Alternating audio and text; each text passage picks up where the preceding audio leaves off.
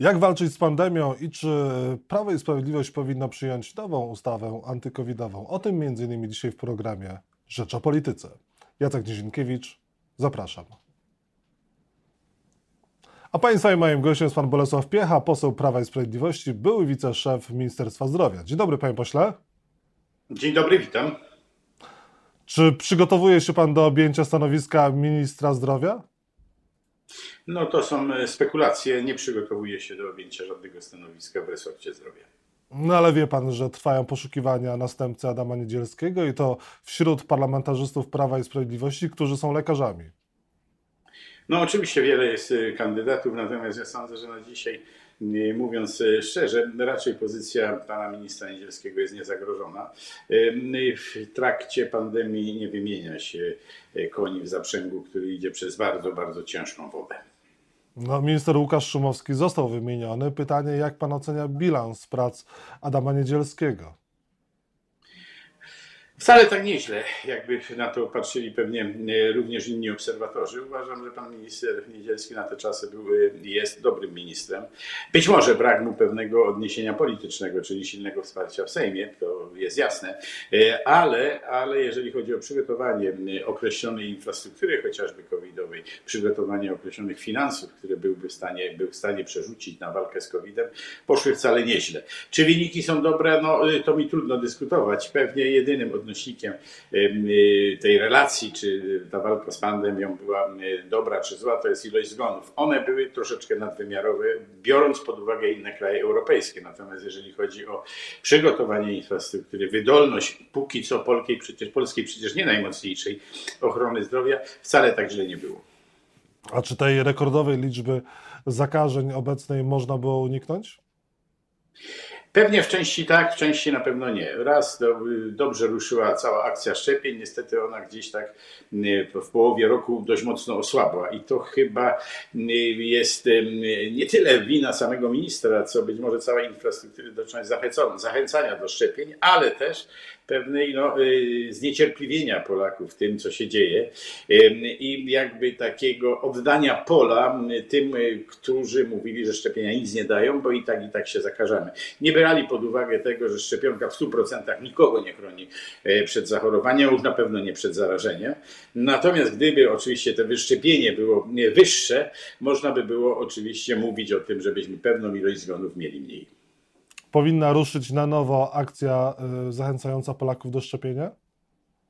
Ja sądzę, że to jest taki model, który powinnośmy wprowadzić już raz na zawsze. To znaczy, że musimy być przygotowani na różnego rodzaju zjawiska wirusowe, które dotyczą naszego układu głównie oddechowego, bo to jest e, cała ta sprawa, która towarzyszy grypie i która w taki znakomity sposób pokazała się, jeżeli chodzi o koronawirusa, e, chorobę koronawirusa 19. Tu pokazało się, że tam no, wątpliwość, czy te sceptyczne podejście do szczepień Polaków niestety było e, zbyt duże. Byłem e, sceptykiem co do szczepień, ale te, e, te wyniki wyszczepienia polskiego społeczeństwa okazały się jednak dalekie do moich zamierzeń. Wydawało mi się, że 70% jednak wyszczepienia populacji przekroczymy. Niestety oparliśmy się na 55-58%. To mało, to mało i myślę, że trzeba będzie w dalszym ciągu pracować nad tym, żeby przekonać e, Polaków do tego, że szczepienia są gwarantem po prostu e, naszego zdrowia publicznego. Już nie mówię o swoim zdrowiu e, osobistym, czyli przebiegu ciężkości zakażenia każdym koronawirusem z tej grupy grypy czy COVID, a na pewno zmniejszeniem śmiertelności. No panie pośle, a dlaczego ustawa Lex Kaczyński nie przeszła i czy może dobrze, że ona nie przeszła? Ta ustawa oczywiście wobec tej sytuacji, tego oporu społecznego i tego, co się działo w przestrzeni publicznej, była wyjściem naprzeciw. No, y, jednak zdecydowało się kierownictwo Prawa i Sprawiedliwości, że nie uda się wprowadzić y, w szybkim czasie tego, co nazywa się certyfikatem covidowym, bo to by przecież y, wzmocniło ilość szczepień obywateli polskich. Natomiast ta ustawa powiedziała, mówiła o tym, żeby te szczepienia, te szczepienia zamienić na powszechne testowanie testowanie i to testowanie też nie przymusowe, ale dostępne nieodpłatnie dla pracowników i jednocześnie możliwość skorzystania z pracodawcy z pewnej weryfikacji tego, co nazywa się potwierdzeniem, czy test wyszedł dodatnio, czy ujemny.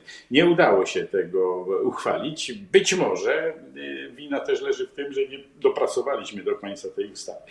Zamierzenia były takie, jakie były, ale można było w trakcie pracy i w Komisji Zdrowia, i w Sejmie tą ustawę poprawić, zwłaszcza jeżeli chodzi o te wątki, które dotyczyły prawa cywilnego, czyli wzajemnych relacji pracownik-pracodawca i jeszcze tej instytucji odszkodowania czy świadczenia e, za to, że e, pracownik zakaził się z uprawdopodobnieniem, że mogło nastąpić to w zakładzie pracy. Te przepisy można było zmienić, bo przepisy administracyjne, które w tej ustawie akurat występowały, nie są niczym obcym w polskim e, systemie prawa administracyjnego.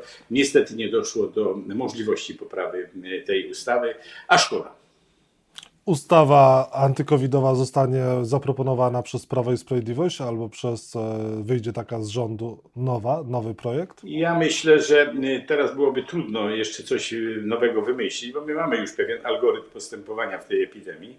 Ona trwa dwa lata z okładem, w związku z tym już wiemy, jak ona, jaką ma dynamikę, jak się zmienia i tak dalej, i tak dalej. Jesteśmy pewni, że koronawirus zostanie z, z nami. Przypuszczamy, tak przypuszczają naukowcy również, że te ostrze ta ciężkość przebiegu i łatwość zakażenia może się zmniejsza, a przebieg na pewno będzie łagodniejszy. Tym niemniej ja sądzę, że trzeba przygotować nową ustawę, głównie ustawę taką, która jest od 2008 roku w polskim systemie prawnym, dotyczącym zwalczania i zapobiegania chorobom zakaźnym, również tym, które wywodzą się z wirusów grypy, paragrypy lub COVID. Wydaje mi się, że taka ustawa powinna jednak być tak przygotowana, że wiele różnego rodzaju aktów prawnych, lockdown o charakterze lockdownowym, o charakterze szczepień, o charakterze testów powinno być wprowadzane na podstawie nowej ustawy mocą rozporządzenia, a nie każdorazowo trzeba było sięgać na ścieżkę prawną w Sejmie i to ustawowo, bo to było takie łapanie. Coś się pokazało nowego, to my łatę. Taka ustawa jest możliwa do stworzenia, ona wymaga czasu i na pewno nie w tej fali e, omikrona, którą dzisiaj mamy. Ja sądzę, że takie prace powinny się rozpocząć jednak niezwłocznie, głównie w rządzie, bo to rząd ma najwięcej różnego rodzaju informacji tego dotyczących, ma też różne ogromne wsparcie eksperckie i powinna być przygotowana na przyszłe tego typu zdarzenia. Więcej rozwiązań w dobrej ustawie podstawowej, a mniej rozwiązań w takich chwilowych aktach prawnych, które miały e, okres swojego bytu na czas epidemii, na jakąś falę, etc., etc. Do dziś wiadomo i chyba to się nie zmieni, że maseczka, że dezynfekcja, że dystans plus szczepienia, plus oczywiście e, powszechne e, testowanie powinny w takiej ustawie się znaleźć. Z tym zaznaczeniem, że ich wprowadzanie decyduje rząd na podstawie określonych swoich informacji o przebiegu pandemii, o ilości zakażeń, o obciążeniu ochrony zdrowia i one były, powinny wynikać z delegacji ustawowej, ale wprowadzanie w drodze rozporządzeń, bądź to ministra zdrowia, a część na pewno o charakterze e, mocniejszym, które dotykają życia społecznego, edukacji czy gospodarki również rozporządzeniami, e, którego źródło byłaby, byłaby Rada Ministrów. A czy pan chciałby, czy uważa pan, że szczepienia przeciwko COVID-owi powinny być obligatoryjne? Ja się zawsze opowiadałem za obligatoryjnością szczepień, ale nie wszystkich, tylko w pewnych grupach zawodowych. E, to było logiczne. Chodziło mi głównie o te e, grupy zawodowe, o te grupy społeczne, które mają ogromny kontakt zawodowy w związku z wykonywaniem zawodu e, w walce z pandemią. Były zagrożone, były na pierwszej linii. Chodzi o służbę zdrowia, chodzi o nauczycieli oczywiście, chodzi o pracowników administracji, no i służb oczywiście porządkowych. To było na pierwszym miejscu. Natomiast byłbym skłonny wątpić w możliwość powszechnych szczepień. E, przy tego typu oporach, nie tylko w Polsce, bo to Polska nie jest jakimś specjalnym ewenementem, e, wprowadzenie powszechnych obowiązków mogłoby być bardzo trudne e, i kwestia sporów o to, czy wszczepić dzieci poniżej 5 roku, czy nie szczepić 5 roku, czy mamy odpowiednią szczepionkę, byłyby jednak trudne. Tym bardziej, że musimy się uciec jednak do pewnych doświadczeń dotyczących szczepień grypy. W Polsce to wyszczepianie było na, na bardzo niskim poziomie, nigdy nie przekraczało 4-5% to y, taki dość ewenement, społeczeństwa zachodnie chętniej y, sięgały po szczepionki sezonowej grypy, a takie szczepienia pewnie będą miały miejsce chociażby w przyszłym sezonie grypowym, czy tym sezonie jesiennym, kiedy wirus mający ogromne powinowactwo do tkanki płucnej jednak jest najbardziej aktywny. To by musiały być jakieś miękkie dla całego społeczeństwa przepisy, natomiast dość twarde, wynikające oczywiście z rozporządzenia dla pewnych grup zawodowych, które mają styczność z koronawirusem na co dzień. Mówię to o pracownikach zdrowia, mówię o nauczycielach chociażby i to wymaga dobrego przygotowania podstawy ustawowej i mądrego wprowadzania w formie rozporządzenia. Paszporty covidowe powinny w Polsce obowiązywać? No wiemy, że już dzisiaj te paszporty covidowe jakby troszeczkę będą w Europie kończyły swój żywot, tak zapowiadają niektóre kraje. Nie sądzę, żeby to tak nastąpiło z dnia na dzień, ale mamy sygnały z Danii, mamy sygnały z Włoch, y, że jakby one spełniły swoją tą rolę. One oczywiście miały głównie na celu y, zmniejszyć możliwość prostej transmisji wirusa, czyli jakby kontrolować y, pandemię. W Polsce nie wiem z jakiego powodu była tak duża niechęć do sprawdzania paszportów covidowych, tego nie ale gdyby już, to mówimy jednak o spóźnieniu przynajmniej półrocznym, bo wtedy one wchodziły w życie w krajach europejskich. Myśmy w zasadzie też mieli z tym obowiązkowym e, paszportem covidowym do czynienia, ale bardzo w wąskiej grupie społecznej, chociażby tych, którzy wyjeżdżali za granicę. Nie można było przekraczać bramki, nawet tego czeki te check-inu prawda, na lotnisku, jeżeli nie miało się paszportu covidowego, w tym sensie, że mówię i o szczepieniu, mówię i o paszporcie ozdrowieńca, mówię również o aktualnym teście, ujemnym teście na koronawirus. Panie pośle, nie jest tak, że rządzący ulegają lobby antyszczepionkowemu. Zresztą nawet e, w klubie Prawa i Sprawiedliwości część pańskich kolegów jest przeciwko szczepieniom, chociażby pani poseł Maria Kurowska, która uważa, że szczepionki przeciwko koronawirusowi są nieskuteczne. No tak, ale to jest osobliwe, osobliwe dość zjawisko pewnych takich wątpiących ludzi. Ja pamiętam, że y, pan też pewnie pamięta, że amantadyna miała być środkiem na wszelkie zło, albo duże dawki witaminy C i tak etc., etc. To oczywiście nie jest prawda. Jedyne y, spowodowanie kontrolowania pandemii albo lekki przebieg i ograniczenie zgonów to miała jednak y, sens potężna akcja szczepień. A ta akcja szczepień musiała być czymś potwierdzana. No, była potwierdzana tylko i wyłącznie paszportem covidowym. Nie wiem skąd taki opór, natomiast czy będą różnego rodzaju zdania e, ekspertów, pseudoekspertów, różnego rodzaju tych, którzy liczą, jaka pandemia będzie się rozwijać, to jest inna sprawa. Oficjalne e, stanowisko Światowej Organizacji Zdrowia, Komisji Europejskiej, Polskiej Rady Medycznej, ta, która co prawda już nie istnieje, było jasne. Paszport covidowy jest ważnym narzędziem do walki z ograniczeniem pandemii. Panie pośle, wracając do tego głosowania nad Lex Kaczyński, jest kryzys w Prawie i Sprawiedliwości.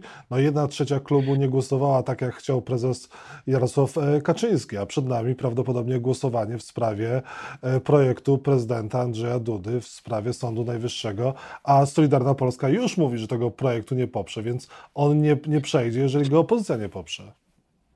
No, ja sądzę, że oczywiście mieliśmy taką sytuację dość dużych napięć, jeżeli chodzi o wypracowanie jednolitego stanowiska w klubie. Dlatego no, kierownictwo klubu z szefem klubu, panem marszałkiem Terleckim podjęło decyzję, żeby nie wprowadzać tej dyscypliny głosowania.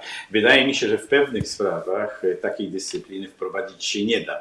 Natomiast sądzę, że trzeba bezwzględnie przekonywać tych którzy się wahają, tych, którzy byli skłonni y, dawać posłuch różnego rodzaju środowiskom antyszczepionkowców, antysanitarystom, etc., bo y, poseł musi stać się na straży dobra wspólnego, a nie dość wąskiej, choć bardzo krzykliwej i bardzo agresywnej grupie, jakimiś mieliśmy do czynienia. Ja y, pracowałem w Sejmie, no i niestety spotykałem się z tymi grupami, były bardzo agresywne. One nie były specjalnie liczne, ale sposób agresji czy wymagania, wypowiadania tych e, swoich poglądów były szalenie agresywne, ba ocierały się o wulgarność czy o zwykłe hamstwo. No ale pytanie o kryzys w Prawie i Sprawiedliwości. Jest do czynienia, mamy do czynienia Pozwoli z kryzysem? Pozwoli Pan, Panie redaktorze, że to jest sprawa wewnętrzna Klubu Prawa i Sprawiedliwości.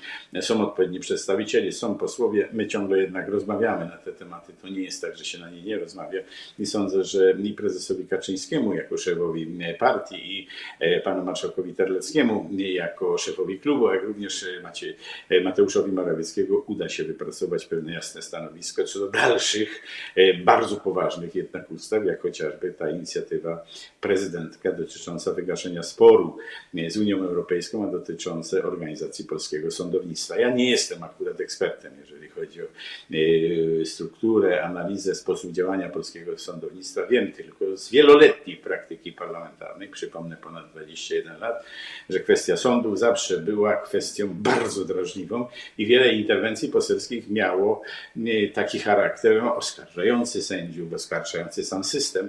Wydaje mi się, że on wymaga naprawy i, i proszę mi nie pytać, jaka by tu była droga. Jeżeli pan prezydent złoży ustawę, która będzie to porządkowała, to pewnie Prawo i Sprawiedliwość będzie tą ustawę popierać wewnętrzne sprawy są naszą kuchnią sejmową, naszą kuchnią poselską. Tak jest, ale nie, ale nie potrafi Pan odpowiedzieć dzisiaj, czy Prawo i Sprawiedliwość ma większość do poparcia projektu prezydenta. Nie wiadomo tego dzisiaj. Ja sądzę, że dopiero to wczoraj pan prezydent złożył e, projekt tej ustawy. Pewnie ja, ani pewnie pan się jeszcze z nim do końca nie zapoznał. W związku z tym poczekajmy, aż troszeczkę pochylimy głowy, jak troszeczkę odejdą emocje, bo emocje nie są dobrym, e, dobrym suflerem określonych rozwiązań prawnych. Być może trzeba będzie coś naprawić, być może trzeba jakieś kompromisy podjąć, ale sądzę, że przed gruntownym rozpatrzeniem tego projektu, gruntowną oceną tego projektu przez ekspertów, fachowców, również w tej sferze społecznej, która jest troszeczkę inna niż e, opinie eksperckie. E, pochylimy się nad tą ustawą. Wiemy tylko jedno, że konieczne jest, to już mówił nawet sam pan minister Ziobro, konieczna jest rewizja polskiego ustawodawstwa, głównie w zakresie Izby Dyscyplinarnej, bo ja sądzę, że trzeba jednak usunąć pewne e, wątpliwości na linii Polska Komisja Europejska, bo y, sądzę, że psucie tych stosunków nie jest na rękę ani Polakom, nie jest też na rękę e, Komisji Europejskiej. Bolesław Piecha, Prawo i Sprawiedliwość był Państwa i moim gościem. Bardzo dziękuję za rozmowę. Dziękuję, pozdrawiam.